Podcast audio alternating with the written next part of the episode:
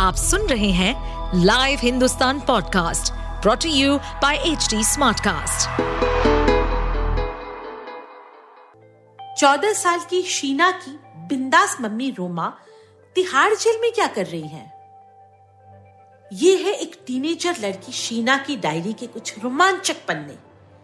इस suspense thrill इश्क और क्राइम स्टोरी को लेकर आई हूँ मैं जयंती रंगनाथन, हिंदुस्तान की एग्जीक्यूटिव एडिटर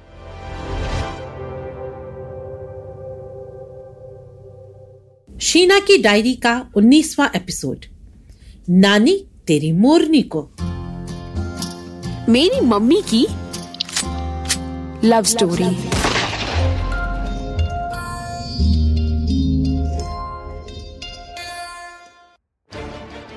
इस बीच रघु ने पुलिस वाले को फ़ोन कर दिया। पाँच मिनट के भीतर पुलिस भी आ गई। रघु ने नाटे आदमी की तरफ़ इशारा करके कहा इस बंदे ने नानी का किडनैप किया है। अब वो शीना को भी यहाँ से ले जाना चाहता है। नाटा आदमी दहशत में आ गया।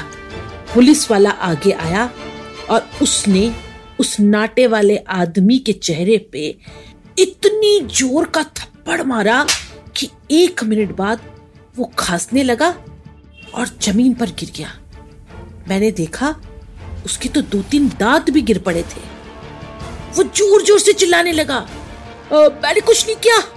मैंने कुछ नहीं किया। आंटी अपने आप गई है। कहा गई है? पुलिस वाले की आवाज़ में रॉब था। आ, सू, सूरज कुंड। वहाँ क्या करने गई है? तू ले गया? हाँ, हाँ मैं लेके गया था। साले तू लेके गया ना? क्यों लेके गया?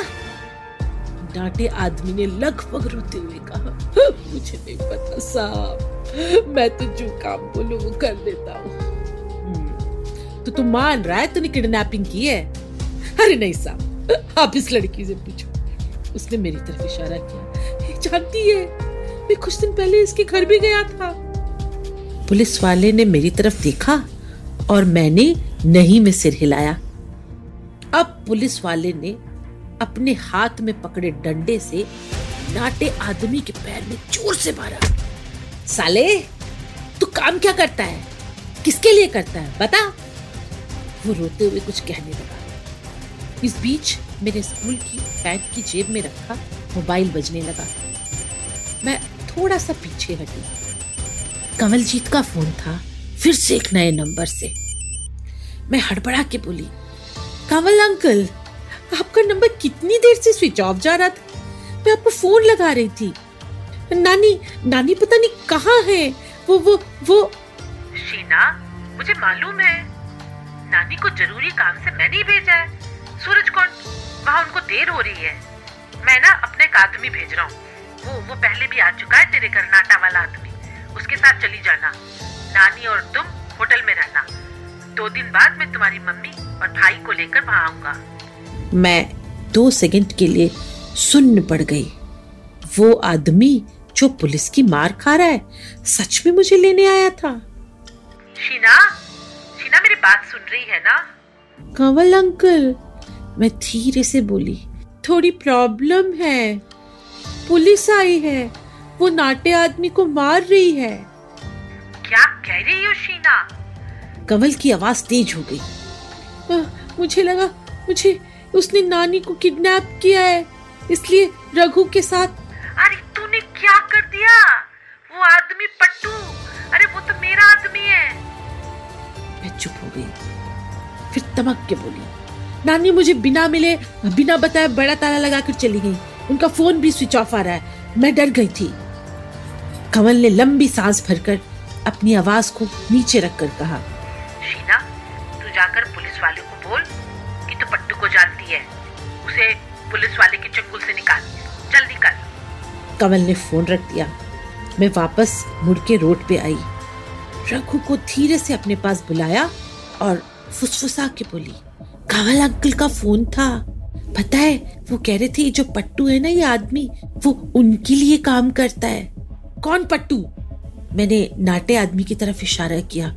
पुलिस उसे घसीटते हुए जीप की तरफ़ ले जा रही थी। मैंने जल्दी से कहा, कमल ने कहा है कि मैं पुलिस वाले से कहूँ कि मैं पट्टू को जानती हूँ। पुलिस वाला तेरी बात नहीं मानेगा शीना। अभी रहने दे फिर मैं क्या करूँ? कमल को फ़ोन करके बोल पुलिस पट्टू को ले गई। पुलिस वाले ने जीप चला दी। पट्टू जिस गाड़ी से आया था उसके ड्राइवर को भी अपने पीछे आने को कहा। सड़क पर जो भीड़ लगी थी छट गई। मैंने फ़ोन उठाकर कमल को लगा दिया। क्या हुआ शीना? पट्टू तेरे साथ है? कमल अंकल उसे तो पुलिस ले गई। ये क्या कर दिया? पुलिस से तूने कहा नहीं? मैं क्या करती कमल अंकल? मैंने कुछ कहने से पहले पुलिस वाला उसे जीप में बिठा के ले गया। तू पुलिस स्टेशन जा। किसी भी हाल में उसे छुड़ा कर ला। शीना नहीं तो बहुत गलत हो जाएगा। मैं धीरे से बोली नहीं नहीं आप मेरी नानी को घर भेजो पहले। मैं कहीं नहीं जा रही। मैं कहते कहते हाफने लगी। मैंने तुरंत फ़ोन बंद कर दिया। डेढ़ घंटे बाद नानी वापस आई। बहुत गुस्से में थी। मुझसे बिना बात किए घर का ताला खोल वो अंदर चली गई।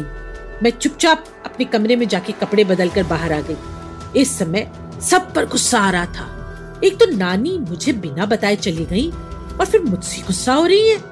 रात हो चुकी थी। मुझे बहुत भूख लग रही थी। फ्रिज से ब्रेड निकालकर दूध में डाल के खा लिया। नानी ड्राइंग रूम में अपने लिए पैक बनाकर बैठी हुई थी। मैं किचन से निकली तो ज़ोर से दहाड़ी। शीना ए ए लड़की इधर आ। मैं धीरे से उनके सामने जाकर खड़ी हो गई। तुझे पता है आज तूने क्या किया? मैं सिर झुकाए खड़ी रही। मेरा लाखों का नुकसान करा दिया। तुझसे तो रोमा भली स्मार्ट तो है। तू तो एकदम डफर है डफर। भैंसड़ी कहीं की। कुछ नहीं आता तुझको। डब्बा गोल है तू। मेरा रोना फूट पड़ा। गुस्से में रोना भारी पड़ जाता है। ठीक से मेरे मुँह से आवाज़ भी नहीं निकल रही थी। मैं रोते रोते बोली एक तो तुम अब बिना बताए चली गई। बड़ा वाला ताला लगा के फ़ोन भी बंद था। मैं क्या करती? डर गई कि कहीं तुम्हारा किडनैपिंग तो नहीं हो गया। मेरा किडनैपिंग मेरा किडनैपिंग कौन करेगा बे? मेरी सेहत ने देखी? सारा गुड़ गोबर कर दिया। मुझे काम बीच में छोड़ के आना पड़ा। तो तुम मुझे बताया क्यों नहीं? अरे मुरख काम के बीच में तुझे क्या बताती? पट्टू को भेजा तो था तुझे लेने, और तूने उसे पुलिस में पकड़वा दिया। पता है इससे रोमा का कितना नुकसान होगा? नया बच्चा आया है, ज़रूरत बढ़ गई है, तू कब समझेगी? मैं ज़ोर से बोली, मुझे नहीं समझना, मैं कहीं चली जाऊँगी, मेरे को नहीं रहना तो मुझे कोई प्यार नहीं करता। नानी, दो मिनट तक चुपचाप मेरा चेहरा देखती रही। फिर एक लंबा घूंट पीकर बोली अच्छा ठीक है, डरामा मत कर, इतना तो रायता फैला दिया, चुप हो जा। मैं अपने कमरे में चली गई। इस समय रोना नहीं, गुस्सा आ रहा था। मैं बिस्तर पर बैठी बैठी सो गई। सुबह उठी तो मेरे ऊपर रजाई थी। ज़रूर रात को नानी उड़ा कर गई होंगी। नानी की आवाज़ से मैं उठकर बैठ गई। स्कूल नहीं जाना क्या? मैं उठकर बाहर आई और कमरे में आते ही मेरे पाँव रुक गए। मेरे मुँह से चीख निकलते निकलते रह गई। रोमा के रोमांचक लाइफ में आगे क्या होगा? जानने के लिए सुनते रहिए मेरी मम्मी की लव स्टोरी इस सीरीज़ को सुनने के लिए आप एच टी स्मार्ट कास्ट को फॉलो कर सकते हैं, जैसे इंस्टाग्राम फेसबुक ट्विटर लिंक्डइन और यूट्यूब ऐसे और भी पॉडकास्ट सुनने के लिए आप लॉग इन कर सकते हैं www.htsmartcast.com इस पॉडकास्ट पर अपडेटेड रहने के लिए हमें फॉलो करें एट एच हम सारे मेजर सोशल मीडिया प्लेटफॉर्म्स पर मौजूद हैं और और ऐसे पॉडकास्ट सुनने के लिए log on to W W W dot H D Smartcast dot com